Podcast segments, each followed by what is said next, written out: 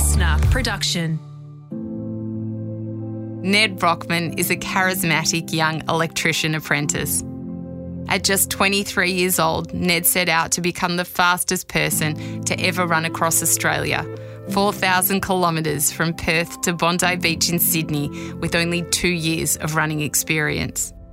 Nedd's ambition captured the hearts and minds of Australia and made headline news worldwide, with Nedd raising over $2 million to combat homelessness.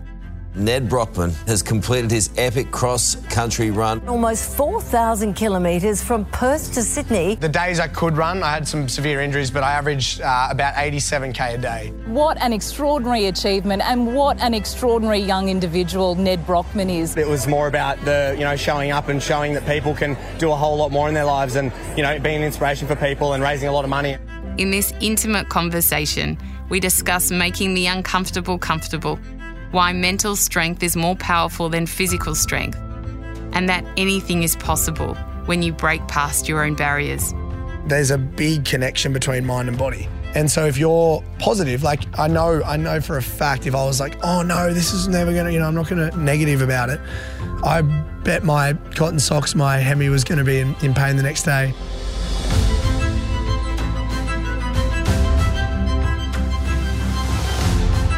I'm Sarah Grynberg, and this is a life of greatness. Through my years of studying and researching the connection between human behaviour, personal growth, and transformation, I have discovered the keys to unlocking greatness within others. In this podcast, I share stories and experiences from my own teachings, along with conversations with inspiring guests to help you learn the simple tips, habits, practices, and strategies to cultivate an extraordinary existence. Nedd Brockmann is the author of the book Showing Up. In its essence, this episode is about unlocking human potential and the immense possibilities that arise when we align the mind and body. My hope is that this conversation allows you to realise that with the right mindset, will, and determination, you can achieve anything you desire. Nedd Brockmann, I wanted to read this quote that I know that you like, and it's also by a guy, Robin Sharma, who's been on this podcast before, who wrote The Monk Who Sold His Ferrari. The saddest part of life lies not in the act of dying, but in failing to truly live while we're alive. Too many of us play small with our lives, never letting the fullness of our humanity see the light of day. What does that mean to you? Yeah, I love it. It's my favorite. It's like my the energy I like to live my life by. So yeah, for me, I think it's it's kind of evolved and developed over the last few years that mindset. But yeah, I think so many of us just sit back and wait and want things to happen for us and you know we'll, we'll get to 80 and we go we have a good life as you know had all I don't I would hate to get to a point and go I wish I had done something mm. I wish I had um, you know, done this or achieved that or, you know, tried this. And that's kind of why I do what I do because I just want to open doors and go for it, you know, because we're only here for a very short amount of time. Um, we're starting quite deep, aren't we? Yeah. But yeah, I think making the most of your every opportunity is is what makes life so special. And tell me, I want to know a little bit about your background and where you grew up. You grew up on a farm. Yep. In regional Australia. Yep. Like how was that? Mate, incredible. It's it's only what I've known, right? So it was um yeah, it was bliss, but it was um, challenging. You know, we're a very dry part of the world, so a lot of uh, a lot Where of drought. Um, Central New South Wales, so Forbes is the town. Yeah, uh, about sixty k west on on a few thousand acres out there. But that's you know, as kids, that's all you know. When whatever you're brought up into, that's all you know. So we just thought everyone had motorbikes and acres and acres of uh, paddocks to drive across and chase animals and just do all the work that you know we thought normal kids do. But i realized after you know probably high school that not everyone has that kind of opportunity as yeah. a young kid. Yeah i think it's shaped me big time. I think like growing up on the farm watching my parents you know the way they walk the walk not necessarily talk the talk they they show by doing as opposed to telling how to do things or why to do things and what did they do? I just, you know, I think uh, the book showing up, the the title is that's my dad uh, as a you know, put him into two words. He just shows up every single day. He never had opportunities like he's given us. You know, he didn't work for any money up until 25. He never got paid by his old man. Um, and you know would have to shear sheep on the weekends to make his make his money. Bought up big time out, out in the farm and and really put himself in a bit of debt just to kind of expand and and he that was when he had my brother and you know it was kind of a, a tough time and, and then no no rain for four years which meant no income which meant a lot of debt and then but he just always knew that if he just kept showing up just kept you know, one foot in front of the other, doing, going out, feeding the cattle, come back, going out, feeding the cattle each day. He knew that um, the the brighter days would come because that's what happens in this world. I think when you do things for the right reasons, you believe wholeheartedly that you'll get it done, and you don't waver until it is achieved. Then it will happen for you. And so I watched my father do that for, you know, sh- close to 18 years until I, you know, left left high school, and I'm still watching him to this day doing it. And that is, you know, that's incredible. A life of service for your kids or your wife uh, to give them opportunities that they never, that you never had is a pretty uh, selfless thing to do. And did he ever get down in the dumps? He did, but I never saw it. Yeah. And so his ability to, he's very, like, I wouldn't say stoic, but very, um, you know, understanding that that's just the, the role you have to play. That's just what, what he has to do to provide for his kids and to give them, as I said, the opportunity he never had.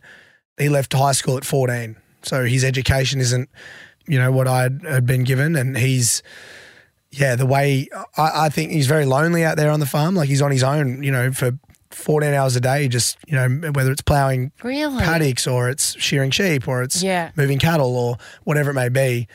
And then he would come in the house and we'd be, you know, back from boarding school or back from school and we'd had a crappy day. Every single time it would be, G'day kids, how you going? It would never be like, you know, miserable. It was like, I'm back in the house. These are my kids. These are the people I love. I'm who I am. Let's make it. When you're alone, and you might know this from your running as well, because I know that you were alone for a lot of it. Yep. Have you ever spoken to your dad about how he'd tend to his thoughts for 14 hours by himself? Yeah, I, it's only in the last few years I've actually had those uh, conversations because I think my perspective on life has changed dramatically in the Yeah. last four years. You know, you're quite when you leave high school, you think you know everything and you're a, you know, you're the best at everything Yeah. or whatever. But very quickly, you know, I, I spent the gap year on the farm with dad. My gap year because I remember I said to mum I wanted to travel and she goes, "Oh, that's nice. With whose money?" I was like, "Oh yeah, that's true." So I spent the year working with him, and it gave me this realization that this bloke has done this for however long, not complained a slit- little bit, you know. And it's like that's that's that's incredible. Being able to go like asking that question, I was like, how like how is it out there? Because even for me, spending that year on the farm, I was probably three months doing things where I was just sitting in a tractor, or I was just fencing, or just whatever. And I was like, Jesus Christ! Like he doesn't listen to podcasts. He doesn't, you know, Yeah. um, he doesn't know how to use Spotify. You know, Yeah. so what what are you doing? Because of his lack of education, it's not it's not downplaying him, but he's he doesn't have the words to describe his emotions. So I there's a there's an energy that comes out of him when you do approach the subject of how how are you? Like how have you know you've spent so long in your life trying to from whether it's money or um, get out of debt or um, give us these opportunities, you've never really probably been able to self reflect and ponder why you're doing all this. And yeah, like him, I've, I've had conversations with him like, I'm just so lonely. Like, I'm just so lonely. And that is like hard to hear, like knowing that that's been like that for so long.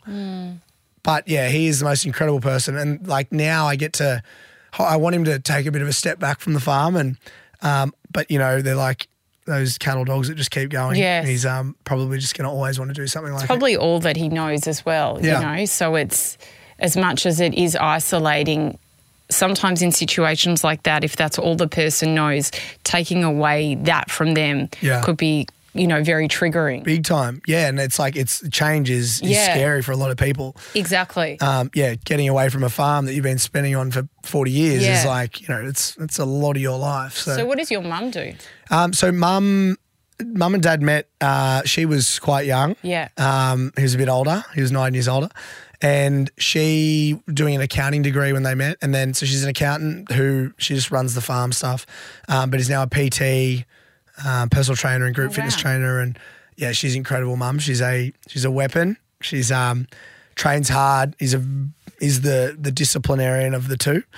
Um, yeah, it was always the this is the right way, Yeah. this is the wrong way. If you do it, you'll learn.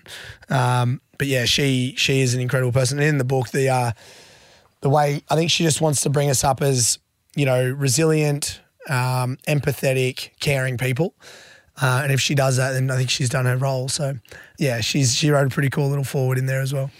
And so you then moved to Sydney to become a Sparky. Yep. An electrician Electrician, yep. for a lot of the Americans that are listening right now, um, and international people. You do that, and then you get into running. So, how did that all come about? Was the transition? Yeah. Yeah, so yeah, moved to moved to Sydney as I was.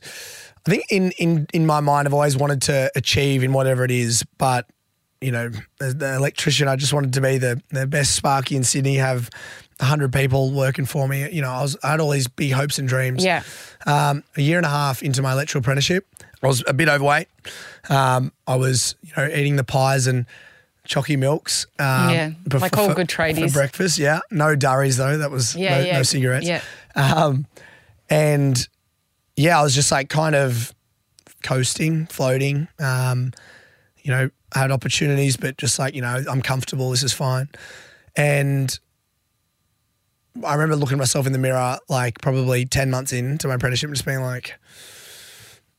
Oh, what are you doing? What are you doing? And like you know, in school, you've got all the um, structure with after school Yeah. co-curricular stuff. So you're always Yeah, you're training and yes. moving and eating what you can Yeah. eat at boarding school, right? Um, and then I obviously have options. You can go and eat, buy whatever you want from Woolies, or you can go and you know eat whatever you want and drink whatever you want. And so yeah, I was just kind of heading down that path, and my body was symbolic of where my life was heading. I was just starting to let it all slip a bit. Yes. And yeah, I just went, you've got to do something about it. And I rode at school. I played rugby at school, so I knew how to train um, and just started running because I knew you could burn a lot of energy Yeah. with running. Um, I remember running 3K down the road. I was absolutely busted. um, hadn't trained for eight months or something. And I was like, you've just got to commit to this. You've just got to see it through. And so um, for about the first week, it was all about weight loss. And then after that first week, it was like, oh, you can you can run like and and you're out this is a choice you know it's not cross country at school Yes. it's not um, the athletics carnival it's like this is your choice get out there go do it. And so pretty well after that first week it was like let's see how far you can go. And then yeah that's just kind of snowballed big time. And so my my naivety really helped me in my running career. Not that i would really call myself a runner but i use it as the tool to Yeah. champion causes and you know find what I'm made of and and chase discomfort and yeah it just it snowballed within a month I had run my first marathon A month. within a month yeah so prior to that I'd probably only ever run three kilometers from the start of that And you never had any proper training, did you? I still haven't It's so unbelievable. Towards the end of school, I also thought maybe I'll just run. I did 3K around the block. Mm. And I used to do that for ages. And then I think I was running when I was younger, like, you know, five days a week or something mm. like that. And it was like, you know, you never had to go to a gym you and pay any money. Yeah, yeah. You just like leave the house, go for a run. And at the time, I remember even having a Discman and it would like jump. You probably don't even know what that is. And it would jump when you would hold it, like the CD would Right. go boom, boom, boom, Oh, yeah. But that was like, and your hands would be all sweaty and stuff. Anyway, but I would get injured a bit. When I'm reading your book and hearing your story, like Mm. I like had injuries. to stop running because of injuries and I never ran how you ran. So, Mm. how does someone who doesn't train properly. Mm-hmm.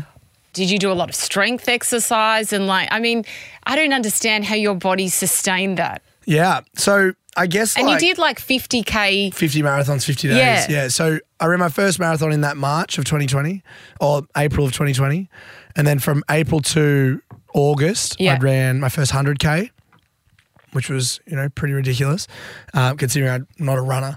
And then yeah, I, the next day I was like, right, what's next? And I- it's like this excitement of, and we touched on it at the start with the with the quote. It's like, this is a door that's opened, so go take it, go and grab your opportunities down this p- this path, this avenue. And I found every time I ran a little bit further, the euphoria was exponentially greater Yeah. the further it took me to get it. So the the squeezing of the juice, the longer that took to get it, the more fulfilling that was when I drank it, right? And so these this hundred k run, it took me eleven hours or, or whatever it took me over the time. Actually, it was eight eight and a half hours. Um, pretty quick one. and then I got home and I was like, oh my god! Like imagine what it would feel like to add on days and days and days and then achieve it over a 50 day period or whatever that may be. And that's why I said, right, let's go run 50 marathons, 50 days um, while working as it still is, as Yeah. a Sparky. But yeah, to answer like the question of, I think like I, I'd strength trained a fair bit in my high school and, and so I, I would have somewhat of a development in bones, tendons, ligaments. But yeah, I, I probably just have. I drink a lot of milk. I, I'm, I'm, I'm quite um, genetically. Yeah. I might be a bit, you know, more predisposed to being able to do things as opposed to other people. Um, but that doesn't allow you to wake up every morning and show up again and again and again. That that is something that's in your head, and so and also it's something in your head is that I'm not saying um, with your running that you weren't injured, but Yeah. it's more like the price I was willing to pay. I was willing to cop any injury that came at me. Yeah. So I was, I knew I wasn't probably going to get a stress fracture. So whether it was tendon, muscle, whatever it was, I had accepted that that may happen. So if it does, find a way through it. And then yeah, so no, fifty and fifty. I my first ever dealing with injuries and running on it was Yeah. about day twelve. Um, where I got like a hamstring tear. Mm. I'd never run on a torn hamstring before, which you know probably shouldn't anyway. Yeah. Um, it was about 12k into the 42k.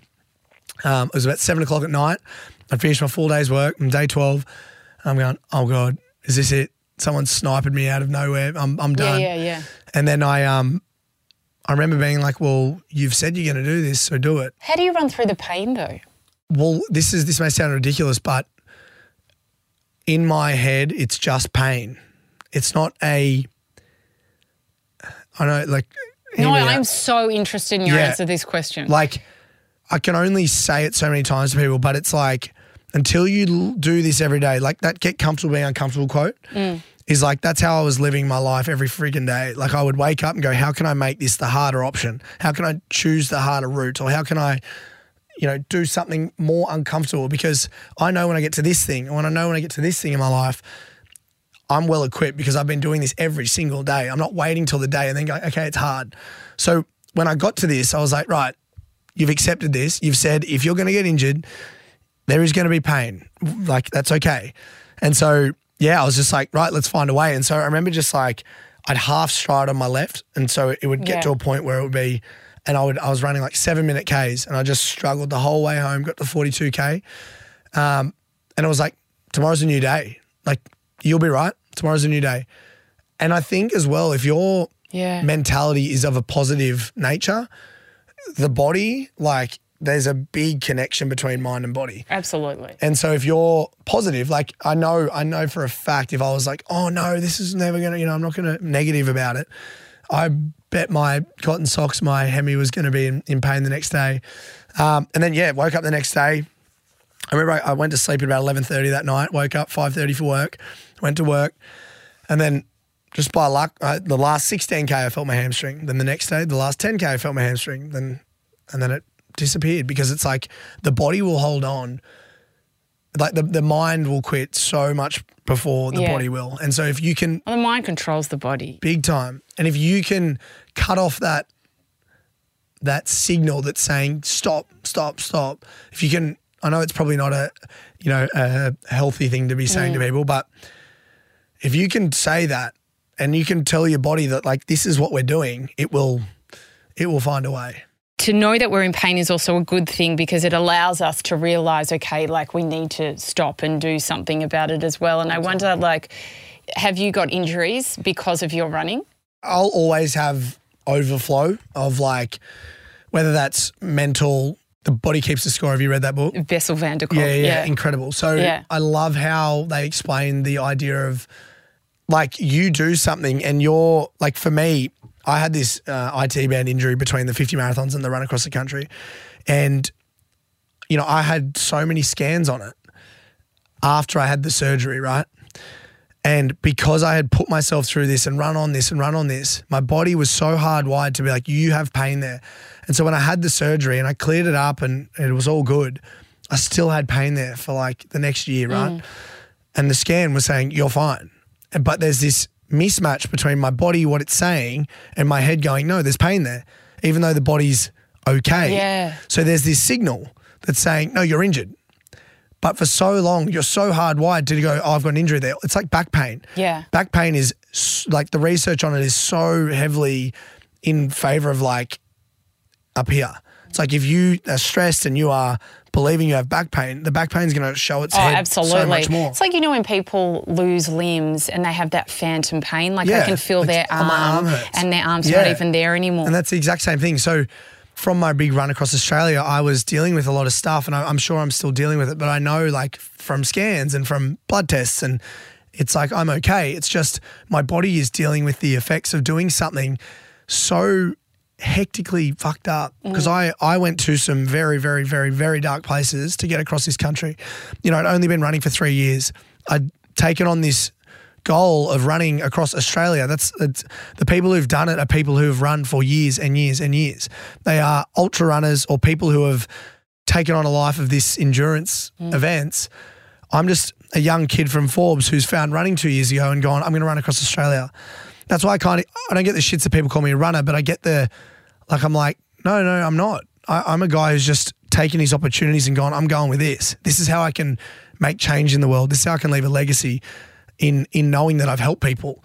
Um, that's what's cool. I don't I don't want to be like, hey, I'm the most famous runner. I, I broke this record. I've got this. Like that. That's that's byproducts of doing something for a way big, bigger reason. And to put people up to scratch, you ran from Perth to Sydney, which is 3,800 kilometres. Yeah. And we were averaging like a, a 100 kilometres a day. Yeah. So we'll bump those numbers up. 40 It was about it was about three thousand nine hundred Oh, and was it? fifty k. um, it- and it was about 43 days? Yeah, 46, I got there in. So, yeah. yeah. it was just shy of 4,000K. Um, 46 days I did it in. I The goal was 100K a day, and there was a few days there where I had, you know, severely debilitating injuries that I had to work out how the hell we were going to get through them. So I had to go drive ridiculous distance to get a scan and get an injection and come back and start again. So I lost a few days there.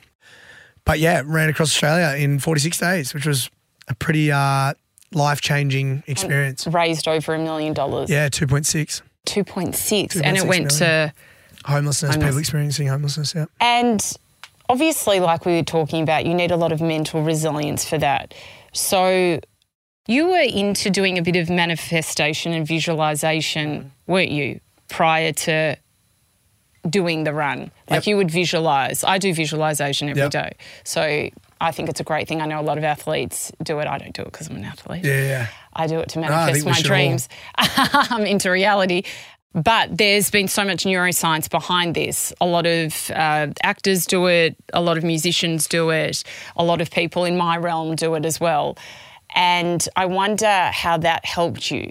As you can probably tell, I'm a bit of a, a cowboy operator. There's no real science behind what I do. Yeah. There is like the elements of training hard and believing and, and all that. But in terms of like, I don't call it manifestation. I know that's the term, but I think if you can think of something up, right, and you, it's so important to you. And mm. it's, it means like, you know, you go to sleep just before you go to sleep. That's the thing you're thinking about. You're dreaming about it. You wake up, you go, fuck, I'm going to, I'm to do that. And then you have the courage to then speak that and voice that and word that to people and tell the world. And, you know, Words that- are very important as well. yeah, and that like there's that you know that mind body connection. It's like you start telling Yeah. yourself, and so all of a sudden, like every single choice you make is with that in mind. So you're dropping people or you're dropping things that don't aid to that, and then you're so I don't think it's manifestation as much as it's your whole life Yeah. is now revolved around this damn thing you you want. Yeah. And so for me, that's like this this run across Australia. I was like on my wall. I would just be like, I was just wrote forty three days or um, whatever whatever the thing was. I, a few vulgar things on the wall, but um, and then I'd go to sleep and I'd wake up and I'd look at it, and then I'd on my phone it would be the photo of Australia. When you're looking at it though, because one of the big parts is also when you look at it, it, is like you're raising your energy. So you're in that of like, this is mine, this Mm. is mine. Like it's not just like, oh yeah. You are there then, you Mm. know, and that with visualization, it's that too. Like you can smell it, you can taste it, your feet are hurting or whatever Mm. it is. Like you are there and you know that no one can take that away from Yeah, you. yeah. It's like it's already been. Yeah, yeah. You just got to go and live it. Yeah. yeah. The other thing of it is, is like when you do have that courage to voice it, right? Like a lot of people don't voice it because they A know lot of that. Aussies don't voice it. Yeah, big time. Americans fucking Yeah, love they- that stuff. Yeah, yeah. That's it. They're amazing. they get around each other. They're Yeah. like, yeah, absolutely. Yeah. You go, mate. You go. I agree. I think that's a very big Yeah, it's part in of the their Australian psyche culture to go, hey, f- pull them down. Yeah. Now they're up there. Or pull they 'em down. put doubt in your mind. Yeah. Because it's, it's there. They're down. Yeah, and yeah. also sometimes I feel that it's hard for people to see others achieve. That can it, then they look at them and they don't dislike them, but it makes them feel inadequate. just lights a, You know? it puts a shadow on. Yeah. or It shows them that they're They not haven't achieving. achieved their dreams, Yeah, you of know? course. Yeah, it's, and it's hard for people to stomach. Like I, I love watching people. Like I get sent so many people doing things. I'm like, yeah, that is. I cannot wait for you to feel the feeling of accomplishing what you're about to do. Yes. Like that just excites the hell out of me because that's why I do it. Because that feeling and that knowing I'm giving back, that knowing I'm uh, fueling this ecosystem of people wanting to make the most of their life because we only get one of them. Um, and yeah, so like back on the manifestation, I'm like, I want people to just be like, you know that thing you just been wanting to do, and you're like, oh, I shouldn't probably Mm. listen to it. Mum and dad says this. My friends are, you know, oh, you know, sick of your job. Yeah. I just want people to go, no, fuck this, I'm doing it. Yeah. I'm, I'm dropping this, or I'm doing that, or I'm, yeah, not obviously within reason. You don't want to have two kids and then you know drop your job and not be able to financially secure whatever. But I mean, like, it's so we're here. It's so short. We're, we're like make the most of it and do it and dare to be great. If it comes up short, it comes up short. You also tried. Like, there's also valor in that as well. Like how many times I've, you know, I didn't break the record that I was going for, yet it all became so much larger than and something completely different than running across Australia in the record time. It became like this guy is showing up every single day doing something that people didn't think was probably possible for him and still being himself authentically. Like that's that's the lesson in that is like you just need to do the things because you want to do them and, and regardless of what happens, as long as you keep showing up, you'll be right. I mean, there is something in that whole purpose and meaning. Mm. You know, when you have purpose and meaning in your life, everything changes. You have that, that's like you want to get up in the morning. Like it's so exciting to like be in the day and Mm. what will come next. You're so inspired. On purpose. Yeah. Do you think us as humans have a unique purpose? Like yours is different to mine? Yeah. Or do you think we all have a one the- universal sim- um, I think one of the big parts of purpose is that there is a service component within that. So I think when we're in some way helping others, and you know, for me, the podcast is going out to millions of people who are listening and it's changing lives. You go on that run, not only do you inspire people, you raise all this money for people who are homeless. There is such a big uh, amount of service within that. And it, there is a selflessness about that too. And I think, like, I'd love to hear what you think, but I think for me, if the podcast I wasn't making money from it, I reckon I would still do it because I know it's helping people. And those letters and emails and messages I get from mothers who are in hospital with their dying children who listen to the podcast mm. and that has helped them through those darkest days, mm. I would give up everything for that. Mm. And even though, like, I know that it was my journey to get here. I can't believe where I am as well. Like, there's a part of it, you know, where I'm like, yeah. this is incredible and I want to inspire others to be able to do something similar because I didn't always have that flame. And when it mm. got lit well I mm. must have had the we're all born with the flame mm. but it goes out depending on societal pressures parents what is a good job and what isn't kind of thing money all that kind of stuff but when it starts to kind of flicker again and get mm. brighter Yeah. it just makes everything just so wonderful Yeah, I wonder if though, like, if the doors in your life had opened in a different way, that same fuel and fire would, in you know, having a purpose in it, would be the exact same in the other avenue that you went down. Because like life's a thing of like, Choices. cho- choices Yeah. and doors and going with opportunities or not. Yeah. And I wonder if. Like that's that's kind of the question of do you think we all have a unique one or are we actually all just living one yet we think we have a unique one because I think I think we're all just there is a purpose for humans here it's Mm. to fuel the the world and, and we're, we're little things with consciences that think, oh, we're important or we're not or whatever it may be. I think I'm living a purpose. I don't think my purpose is to run across Australia and inspire millions of people. I think my purpose is to, whatever it may be, live to the fullest. And so, however I inspire people, however I make people feel Yes. that per, that thing. It was always going to happen, but it does, it's not necessarily in in running or it's not necessarily in podcasting. It's in like it's in you as you know what I mean. Like Yes. I- I'm fascinated by by everyone. Yeah. I think I'm, I'm very like curious. I'm, I'm not judgmental. I love like learning about people's perspectives on Mm. all of it. At its core, we're all like just little monkeys on a planet with consciences that Yeah. go, "What are we doing here? Let's try and make the most of it." And so the fact that we get to inspire people to take on what it is they want to do, then fucking hell, how cool is that? Oh, I think it's amazing. Do you believe like in a higher source? I think there's energies, like even this podcast, right? Like it could have taken a complete different way if we don't talk like this. Yeah. You know what I mean? Like we're now having this moment where we're both understanding that, whoa, you know what I mean? Yeah. But like, yeah, I think there's I think there's energies and understanding of frequencies and where you're Because we're all just energy, really. I 100% just matter Yeah. with it. I have a little brain that goes, oh, maybe we're not, but we are.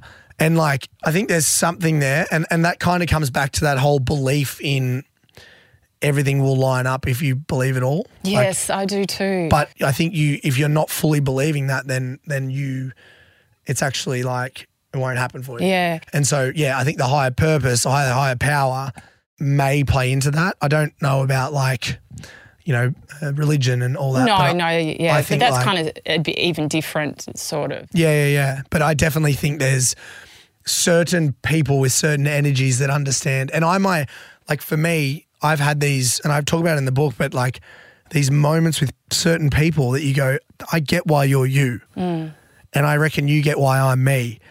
And I don't know if there's like another bunch of people that are on a complete different frequency that understand each other, and I'll never get that. Yeah. I don't know if that's what it is, but I know that there's something going on with when I speak to some people, there's like this understanding. And the, the way I'm kind of going a bit deeper on it all is that understanding. Yeah, like I see you, I get Yeah, you. Yeah. Well, I believe that everyone has different frequencies, and the pers- people you feel most comfortable with, I'm saying from my own experience, are the people that are vibrating at the same frequency as. I am, you know, and sometimes I find myself feeling uncomfortable around people that don't. And I'm like, oh, I don't really, not in a in an interview Yeah, yeah, scenario, yeah. I'm like everyday life where it's like, how do I have nothing to say to them when all I do Hmm. is talk all day? You know, it's like this awkward, and I feel that they find me awkward. It's Yeah, yeah, like yeah. this something's not that kind matching of up. cool? yeah, yeah, totally. That it's like we are all so all different. different. and so weirdly, like on this little planet, think like we're just getting by and doing Yeah. our day. Well, it's all a movie in a sense, you know, like It's like, it? you know, have you heard of the analogy where like you're the actor in the play? And it goes to like where we were talking about what door you kind of open to walk through to mm. change your life. And it's like, well, this is your play. What do you want to do? Mm. You know, you've got the script Yeah. and it's up to you to write it. Yeah, we literally have that opportunity every single day. Yeah. I wonder if how, you know, when you did your big run, Mm. did you tap into that source in any way? Like, even if it was, I don't know, not in a religious sense, Mm. I'm talking more like saying a affirmation to yourself, things like talking to your higher No, self, that, that. kind of stuff. Yeah, yeah. I think like just on a non deeper level, it was very like the power of positive words was a Yeah. big thing for me. I would like, how are you feeling? I've never been better. Even though I'd been in the, the worst pain I've ever felt, I would just say, I've never been better. I just told myself that because I had to get through it somehow. I'd prefer to get through it being happy. Yeah. Um, but then there was days there, like the first 11 days, I ran a, a 100K a day. I ran 1,100 kilometers in 11 days over hills, through headwinds, with road trains, with road kill, with lack of food, like weather, rain, you know, it was, it was gnarly, gnarly. And every single day I ticked another 100 day 100 kilometers off. I got a, you know, another 10, 20, 40, 50,000 dollar donations or whatever it may be. It just was like this, okay, a layer there and then another layer. And then when I'd finish that day, I the the guttural screams that would come out of me, uh, something I can't really do at the moment. Like I wouldn't be able to do that. But because I was in this From pain? no, just from euphoria. Oh, wow. Just like, like no one can stop me. That's how it felt. I don't know. I just felt this like this. I was in this dome, this little bubble, and like anyone that came into my vortex had to understand. Yes. Or they had to get the fuck out because I struggle to talk about that guy who I was running across Australia because for me to get there, I had to put away so much of who I am in, in the day to day, like this happy, lively go getter who's you know telling everyone to have a freaking good day, became this like, um, and my you know team can attest to this, but I was pretty brutal. Like I was like. If I don't like what you say, I'm going to tell you. And if I need this happening, it's going to have to happen because that's who I was to get this done. If I was me right now to get that done, I couldn't. I couldn't do it because there would be too many easy options to pull on to, to get out of it. Um, and There was so a time where you were, you got quite angry with your mum Yep. and your girlfriend. Yep. And how did that go? Yeah, well, that was the same thing. And I think I was so hell bent on getting this thing done that I forgot that all these people were there to help me. Mm. And so all these people, like my whole team, were there in support of me to be on my journey to help me get what I want to do done. Yes, it was rewarding and there was times there it was amazing, but I also forgot that they had sacrificed their time, Yeah. their money, their energy to be on this journey with me. And so, yeah, that, that kind of happened on day 15. I had an injury, drove the 14 hours to get injected, came back, and I was just filthy at the world. I was like, I'm in that much pain and I'm trying to comprehend how much damage I'm doing. I know I was okay with it, but I was still trying to put it like, oh my God, how long is this going to last when I finish?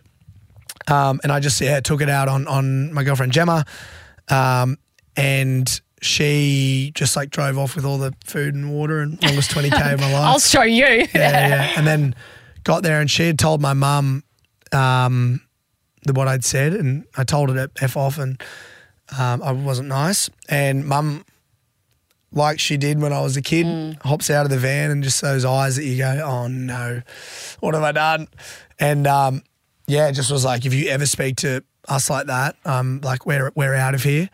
Um, and it kind of made give me this gave me this awesome um, perspective on oh shit, you know, they're here for you. You've got to use them. Take it out on the road trains. Take it out on the whatever you got to do. Don't take it out on- the team who are there for you.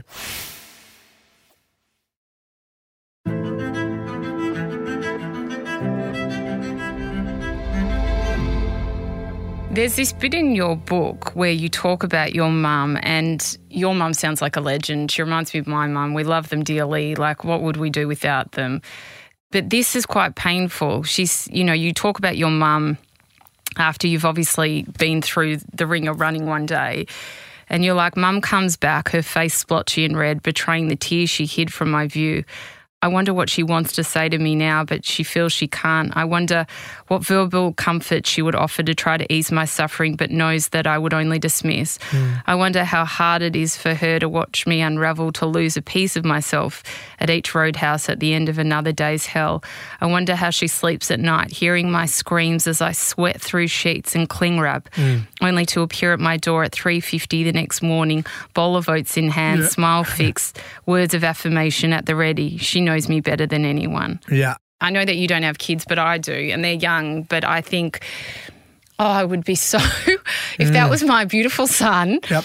oh, my heart would just be in a hundred pieces, even Yeah. though I'd be so excited about what mm. he was doing. Never want to see your child in pain. Mm-hmm. And I wonder, like, you know, when you think about your mother mm-hmm. now, like, how do you feel about that? You know, I know she would be so proud of you, but also the anguish that you would have put her through. Oh, big time. And I think mum is equally as proud of me as she is all her children. Not because I've done something Yeah. like this. She, you know, a lot of, a lot of, she gets that a lot. Like, oh, you must be so proud of Nedd. She's like, I'm so proud of all my kids. Mm. You know, one's a paramedic who saves people's lives on a daily basis. One is a, a builder who has, who is a father to incredible kids. Like, we're all, you know, we're all, she's just as proud of all of us. But she finds it hard because she has set me up for this in a way. Like, she feels that she's probably, like, even from the get go, like, I don't think she knew how to parent someone hell bent on finding what it is they want to do, right? And, and, and, living so viciously in that life of like, I want to achieve everything and whatever it is in whatever part that is. And unfortunately, I've found it in putting myself through the ringer because I know the fulfillment I get when I achieve it. She has tried before to go, hey man, why don't we just tone it back a bit? Why Yeah. don't we try and not do that just because you know? And I've I've just turned back and gone, don't you dare tell me what to do because this is my choice, and that would eat her up more than not being there on that run. So she's her. She would have to then. That's why she says no worries. How, how can I help? Like, and that's I remember when I I brought up the 50 marathons, 50 days. I remember she questioned it, and I was like, "That's okay. You don't have to be involved. That's fine. I would I would like you to be involved, and I'm going to do this to myself, but um, I would love you to be there. And so that's your choice. Um, and then she just went, "Yep, no, all good. I'll be I'll be around." And then when I said to her, "I'm going to run across the country," she said her straightaway words were, "Great. How can I help?" Just like instantly because she knew she just knew I was going to do it regardless. Um, but I love having them on the, the, those journeys, mum and dad. Like talk about like living so. You know, you leave school and you never really see them as, Yeah. as much as you always did when you were a kid. But being able to like live so viciously with them and live these experiences and share these suffering together, like eh, I'd, I'd some days I'd run out into the um, off the road into the camper van and I'd be miserable and like oh, I'm really hurting and a lot of pain. Other days I'd run in and be like, "Mum, let's go," and then she'd be up and about going, "Oh my god, yes, we're good to go." But yeah, her her ability to you know weather the storm and understand me so much that she could then tell everyone else out there on that run that this is what you've got to do. This is your role. This is your role because she knew her son and what he was going to be doing. And yeah, she's yeah, incredible. And like they know, mums know shit way Oh, before yeah, you do. yeah. Regard and like part of her would want to help, but other times she's just like, he's got to work it out himself. Yeah. And that's what's so cool. I think They understand the unspoken. Oh, it's so so true. And like, even as kids, like you know, in in the book I wrote, um, don't that was her rule: don't come crying or complaining unless you're broken or bleeding, and be home before dark. And so it was like that was the rule. Yeah. And so I'd come home either I wouldn't wouldn't complain about my brush or my whatever, or I'd have a broken arm and I'd be crying, sobbing my little eyes out, going, "Hey, mum, we need to fix this." She went, "Bloody hell, we're on again." But um, nah, she's yeah, she's been an incredible role model in my life. And you had PTSD. I don't know if you still have it after Mm. the run. Can you tell us how that kind of manifested? Yeah, yeah, yeah. I want to. I want to do. I do want to say like it's not diagnosed, but I definitely know it was um, part of that. And uh, like you know, for people who do suffer from PTSD, I don't want to be like, oh, I have PTSD. Like I know how Yeah. hard and debilitating that is. So I reckon I had signs big time. Um, I know for sure I did, but uh, yeah, I because I put myself in this like you know that metaphorical dome of like you're getting this done, so everything else. I like I was on this different level of like, oh God, I every day is so hard and so torturous and so oh, I just there's that that option to quit was never there. Like even though it was every single day, every single step, I didn't have to take the next one. Um, it was just never there for me. So knowing you still have 30 days of this whatever, like it, it is going to play on your mind and it's going to have an effect on you. And so when I got to Bondi, I had like three or four days where I was still on high, on a you know life high, just like feelings of feelings you never felt before. There were like thousands to probably hundreds of thousands of people watching your every oh. move on Instagram and social media and Oh. just mental. Yeah. And like, I don't think anyone can ever prepare you for that. So of course I'm going to be on this like, you know, Yeah. excitement. And, and then I hit a week and I was like, especially in that week too, though, as soon as I finished, I was still waking up, stopping my watch and spitting at walls because I was spitting so much on the run and like dodging road trains in my sleep, like waking up screaming at road trains about to hit me because I'd just been staring at road trains all, all day. Um, and then like, yeah, I'd like, I'd just be like, wake up in terrors and like, whenever anyone said a run, like you, when are you going to run again? I would, my whole body would shiver and I'd like go into panic mode. If my heart rate, I looked at my heart rate because I was watching my heart rate so much out in the run, like it would send me into panic mode again. Um, but I had to like, I journaled a lot. Like I, it was all part of it. Like I, I know I had to go through this low, so let's try and navigate it in a way where you can at least learn for the next time. And so yeah, like I was journaling a lot and trying to explain like how, why, why, why. And I think it's especially like that's probably been the best reflection is like the post run. It's like allowed me to go and, and really question those big, big questions we all have. Um, and and I think it's like given me more of a not a new lease on life, but it's a more of a, a perspective that we are so fragile and, and and opportunities are there, but you've got to take them. And yeah, it's been been a really cool process. How do you move through? And I now know you're on a book tour, So there's that high again. But how do you move through going from such the highest of highs to then boom, normality? And I know, like, for a lot of people who are film stars or anyone that has like a big role and then that finishes, Yep. it's like, now what? There's a beautiful book and it's called After the Ecstasy, The Laundry by Jack Kornfield. He's a Buddhist monk. And um, it's just so true. After the ecstasy, the laundry, we still have to do the same things. Of course. Like nothing changes. And there's there's book. like how do we become okay with the mundane again? Hmm. And I wonder how you move through that. Yeah, so I think it's the I'm okay with the mundane because I know there's the opportunity to do another ecstasy. You know, there's another opportunity where, but I, I guess I I know that because I know I can make it. I can know I can make another opportunity like that. I think when you can get lost in it is when you have these highs and they weren't intentional. So these things that may happen in your life that, or they may be intentional, but you didn't know that was probably what was going to come. I, I, I do these things because I just want to find out. And so, regardless of whether it's another run or it's another um, thing, I will want to do these things and I will find what that is. And it might not be physical down the line, but I think we should all like. I don't know if you saw, there's like a um, a guy, a TED Talk guy, talks about if you live in the like the the range is one to ten. If you live in the four to six, you know your high is, is is kind of okay, but your low is only a four, so it's not that bad. But you're living on this like kind of little. If you if you experience tens, you're going to experience ones. Like that's that's okay. So that's o- like the ones are okay because you also get to experience life like very few people get to experience it. And so I don't want just a ordinary okay but not too bad life. I want like I want to feel the crap. Like I want to bring it all on. Like I'm it's all it's almost like a bit sadistic how much I like the bad too because I'm like no one's like very few people are feeling these things too because or embracing these feelings. Um, I love it. I love it. And so yeah, I think it's all part of it when you do these highs and highs. And and yeah, I I, I guess I'm addicted to that feeling of like that rush of those big big moments. Like I I dare say I have an addiction to that Yeah. because even now, like yeah, I, I've I've loved this book and I've loved doing things outside and what the run has given me the opportunities. It's really cool. That's not why I do what I do.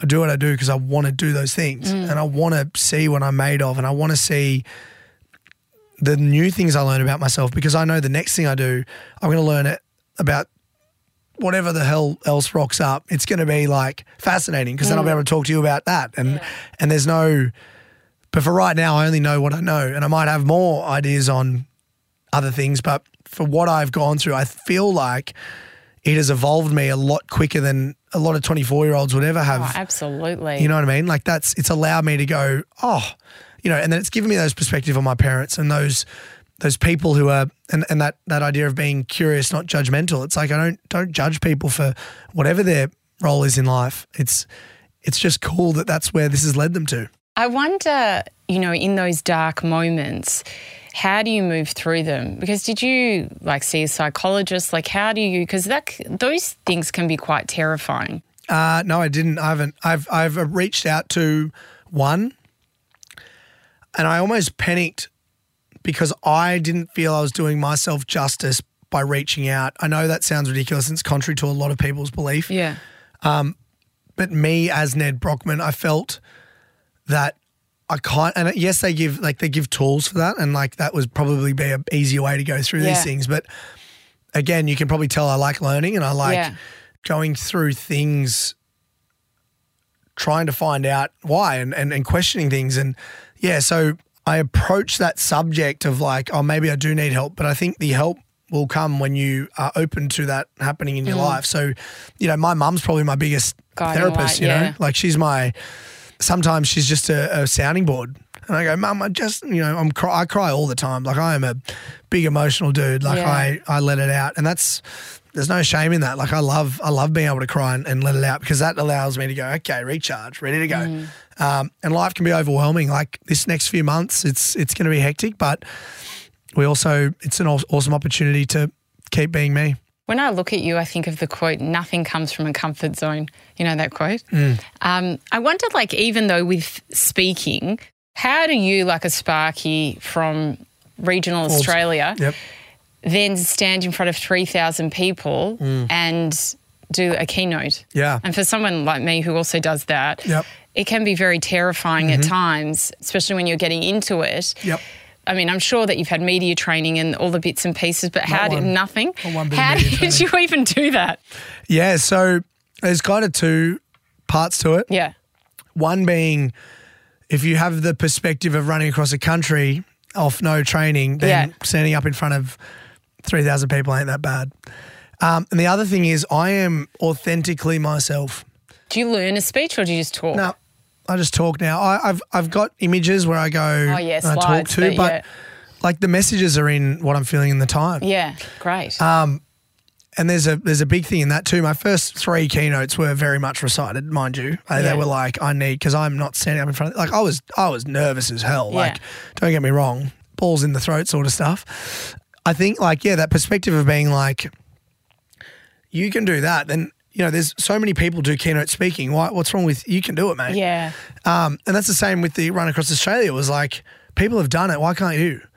And the, yeah, the other is that like I'm not trying to be anyone other than myself. And the one thing we all have that no one else has is the uniqueness of ourselves. And so if you are trying to be someone else or trying to be a um, Tony Robbins or a, trying to be a whoever, it's going to come off like you're trying to be Tony Robbins. Mm. But if I speak like I'm speaking to you now, people are like, "What? are- Like, what's going on in this guy's head? This is amazing." you know, like that. Like that was a big lesson I've learned Yeah. through it all. And I, I always talk about evolving and and and you know you must learn from your mistakes and and, and appreciate your wins. And I go up there and tell people to evolve and, and be better people. But so my keynote is like from where it first started to now is so wildly different. Yeah. And it's like, I love that because I- I've got one tomorrow where I'm like, I can't wait because I don't even know half the stuff I'm going to talk about Yeah. because it's going to come to me when I'm up there. That's awesome. Yeah, it's so good. And be, even like this chat, I will Yeah. learn that like, you know, all perspectives and Yeah. and the way people interact and and and you know, when you're sitting in a you're like, I'm gonna learn. Yeah. And, and I'm so excited to put that on people. And, you know, sometimes they fall bad, sometimes they fall really well. Um, and that's just part of it. And I think that's that's kind of cool. Like I've had I've had keynote experiences where they felt so bad. And so, how do you move through that? How do you not go, I'm shit, this is so embarrassing, I, st- I should stick to running? Yeah, I've I've had those moments, but I've gone like, it's just another lesson. Just another lesson. Do you get embarrassed or you, nah, you don't care? I think you you're lying if you say you don't get embarrassed. I think there's people who say, "Oh, I couldn't give a crap about what people think of me," but they they they do. Yeah. Um, they just have good ways of going about it and also letting it go. I got up on stage and my kind of default is if I do if it does go to crap, I just go. Like I've always said, if you're gonna if you're gonna shit the bed, you may as well do it in front of however many people on stage live, and most people get a laugh, and then you're like, oh, we're all just people, we're all just Yeah. humans. Who cares? Talk about your story. And the one thing I have is that I run across Australia and I'm me. So talk about you and you run across Australia. Or that's what people want you there Mm. for. So Yeah, they're not getting you to talk about neuroscience. no, I'm, I'm not trying to explain the ins and outs of how to be more resilient. Yeah. I'm actually just explaining my story, and you can take what you want from my Yeah. resilience learnings. I think, like, if you try and get up there and be preachy, or try and get people to buy your book, or try and get people to buy your thing you're selling them, they go, oh, here we go. But if you're trying to give, if you genuinely are trying to give these people something, they will feel that, Mm. and they will go, oh. This is so refreshing because this guy actually wants to help people. It's so interesting because authenticity, you know, in the hundreds of interviews I've done over five and a half years or something, the biggest theme that comes through is authenticity. And, you know, I'm sure you've heard of Bronnie Ware, who wrote The Five Regrets of the Dying. And the number one regret was that they people were not their authentic selves, like mm. when they're on the deathbed. Mm. They live the life that their mother or father wanted them to live or their partner, mm. and they didn't go and pursue their dreams. Yeah. Um, however, that you know, was in their mind. And I think in today's society it can be hard because we're, like you said, we're trying to replicate other people. If it's someone on Instagram or, Yeah. you know, even someone in the same field, it's like, no, you don't need, I don't need to be Oprah. I'll just be. Sarah. Be Sarah, and exactly. people like me when I'm me. Yeah. I don't pretend to be someone else. Big time. And there is so much that comes with that because what, you know, Gabor Mate has been on this podcast a couple of times. He's similar to Bessel van der Kolk. And basically, what he was saying is that disease manifests in people who don't live a life that's authentic to themselves. You know, it, it manifests in people who are not true to themselves. They're living a double life. Yeah. And when you're living that life, you don't feel like you. There's a piece that's missing. Mm. And, you know, the way we show up in the world, it's so important to just be you. Mm. And.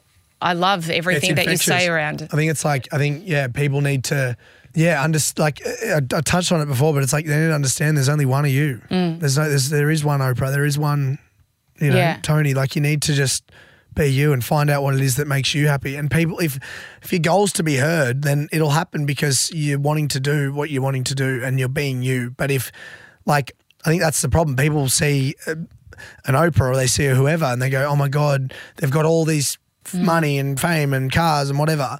They go, that must be so nice. But it's, it's, that's, no, that's what the cost of being Oprah Winfrey. There's a whole lot there that you may not want Yeah. too. And so that's, that's a fascinating concept to me too. It's like, yes, it's good to have people who inspire you and have idols, but trying to be like someone is probably the worst thing you can do because you're now trying to be something you can never reach Absolutely. you've been dealt what you've been dealt. So And I think people see through that too. Like you said, people Mate, like you for bullshit you. Yeah. And- and- people like me for me. I'm not pretending to be anyone that I'm not. no, no, no. But that's I think it is touches on that um tall poppy. It's like people they'll smell it straight away Yeah. if, if, if it's bullshit for sure. And I wonder for you, what is the best advice, Nedd, that you've ever been given? I think one is be yourself. That's the that's what kind of right hot topic Yeah. right now. But the other is like don't question everything. Mm. So like I think you know I'm, I have a habit of questioning you know all the big things, but like don't question your choices all the time. Like just go for it and do it. And if it doesn't pan out, then go the other way. But don't like second guess things. I think the biggest one is yeah. Um, I mean I've I've been given a lot of advice, but like I think I've sought out a lot too. Like I try and get a lot from all sources, but yeah, be curious, not judgmental. What's something that you wish for yourself? I live a giving, fulfilled life, and I don't mean I don't, I don't necessarily mean happy, because I don't think we can always be happy, but I do think there's uh, we can always be fulfilled, and that comes through the struggle. I think big time. I think the most fulfilled lives are the ones where we have to overcome adversity. What's your favourite prayer or saying or mantra? It's either just keep showing up, get comfortable being uncomfortable, or to the moon. So to the moon, it's quite like cowboy way of saying like, hey, reach, Yeah, reach, the stars. yeah, reach your, get there. And I don't, you'll never get there, but keep going. Just keep getting there. You know what I mean? Keep finding it. Keep finding it. And I, I hope I get to, you know, if I make it to 80, great. If I get there and I look back on my life, I just want to be like, like I want my legacy to be like that motherfucker. Like he just look what happened in his wake. You know, like that's what I want. I want, yeah, that's that's my hope. Have you had a mystical experience that's stood out to you? Could have been whilst you were running or something Um, that's been not of the everyday. when I watched my pa pass away, there was like a in the hospital room.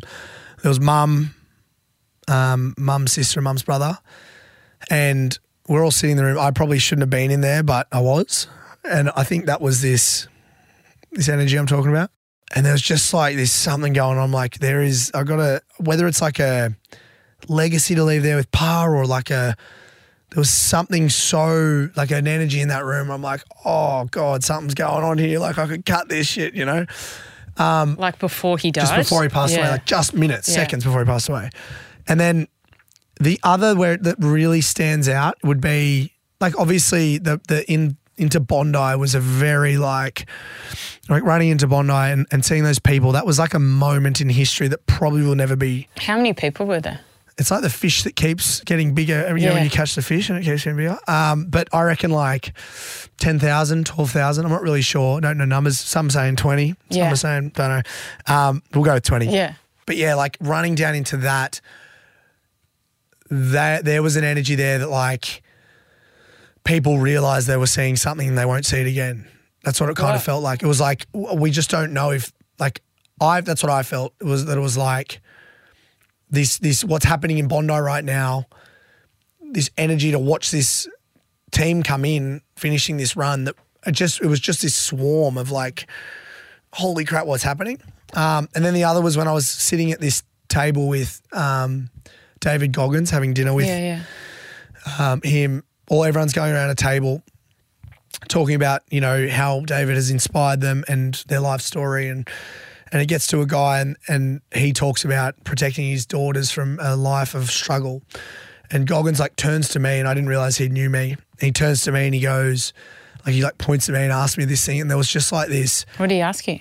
um, he asked me how like how long the run was, the days, like time, and he's like basically saying to old mate, he's like, "Do you think he shies away from like?" And we were like, there's just this like mutual agreement that like the suffering is the best, and we didn't say a word, and then we spoke, and it was just like just you know that handshake where it's like the two bodybuilders just like connecting. that's yeah, that's what it felt like, just like uniting. But it like, goes back to that energy we were talking time, about. big time, and that's I think I don't think it's like mystical, but I think it's like. No, it kind of is to an extent. Yeah, Because it's a it's feeling there. that's not every day, you know? but it's there. Yeah. Like it's not it's not made up. There's no, no, there's like a mystical isn't made yeah, up. yeah, yeah. But I mean like it's like it's like there's a string there, but Yeah. it's not. And you, can't see it. Nah, it's Yeah. like you're pulling you're just like ah and like yeah, that that sort of stuff is what I yearn for. Like that's my Yeah.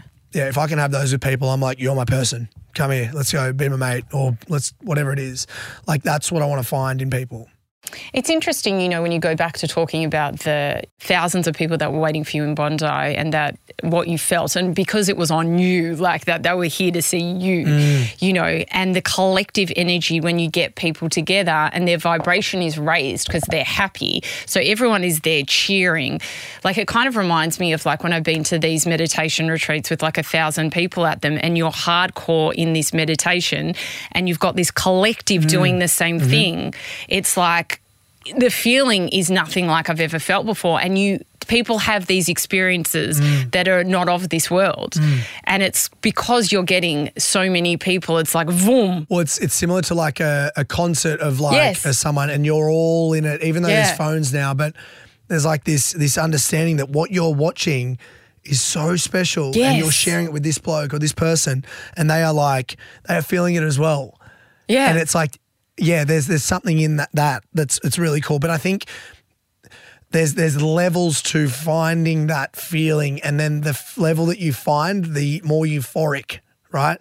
And so, like, if you pay hundred dollars to go to a concert with hundred thousand people at it, you're all going to feel it, but you all feel it. yeah. And so, if you can find that level that you, you know, that works for you, like it just becomes, and I think I'm trying to find this Yeah. one of one, but I don't know if I ever will. And if I do, I can't wait to talk about it because it's going to be something, and I don't know if I'll ever be able to find the words to reflect what Yeah. it is you feel. And I don't know if It's if very you hard. can. Yeah.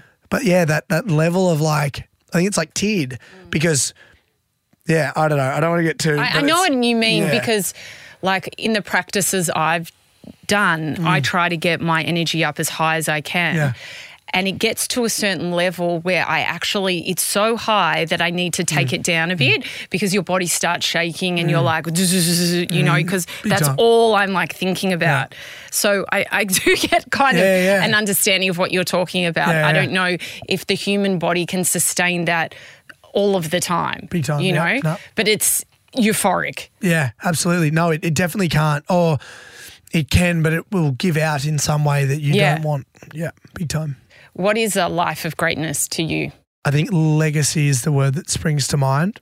Knowing that I've given it my all and yeah, left a legacy that has a fueled this this world with motivation and inspiration to take on their thing and then they can then ripple effect that to whoever they please, as well as giving back, um, knowing that I've given back more than I've taken, because that's in a whole nother energy in itself. In that you give something without wanting anything in return, it's it just this world becomes a, a beautiful place, um, and being able to instill that in other people to give that, I think you know, I don't, I don't know about humanity, but I'm sure if we can all stop thinking about ourselves as much as we are should be for others, then it'll be a pretty. Uh, I think that's greatness if you can if you can achieve that. Yeah. Nedd Brockmann, you're an absolute inspiration. Your book, Showing Up, is an amazing, amazing read. So I recommend everyone go and buy a copy and read it. Thank you so much. Thank you so much No, for the this conversation been, today. This has been a. Um, I did not think we were going to be. It was going to be like this, and it is. Yeah, it's been fascinating. Thank you. I've really, really appreciate that you've been able to drag that out of me. Thank you so Yeah. much. So good. If you've enjoyed this episode, then I'd love you to join my community on Instagram at Sarah Grynberg, where we post videos and behind the scenes footage of each recording. You can also join my private Facebook group, Live Your Life Greatly, where we discuss the content in this episode and many more, as well as give advice and tips on how to live a life of love and meaning. To purchase my manifestation course and meditations, head to the shop tab at sarahgrynberg.com or this week's episode show notes to find a link. If you love what you heard, we'd love you to hit subscribe on Apple Podcasts or your favourite podcast app and leave a five star review. It will help us share this wisdom with others. Listener.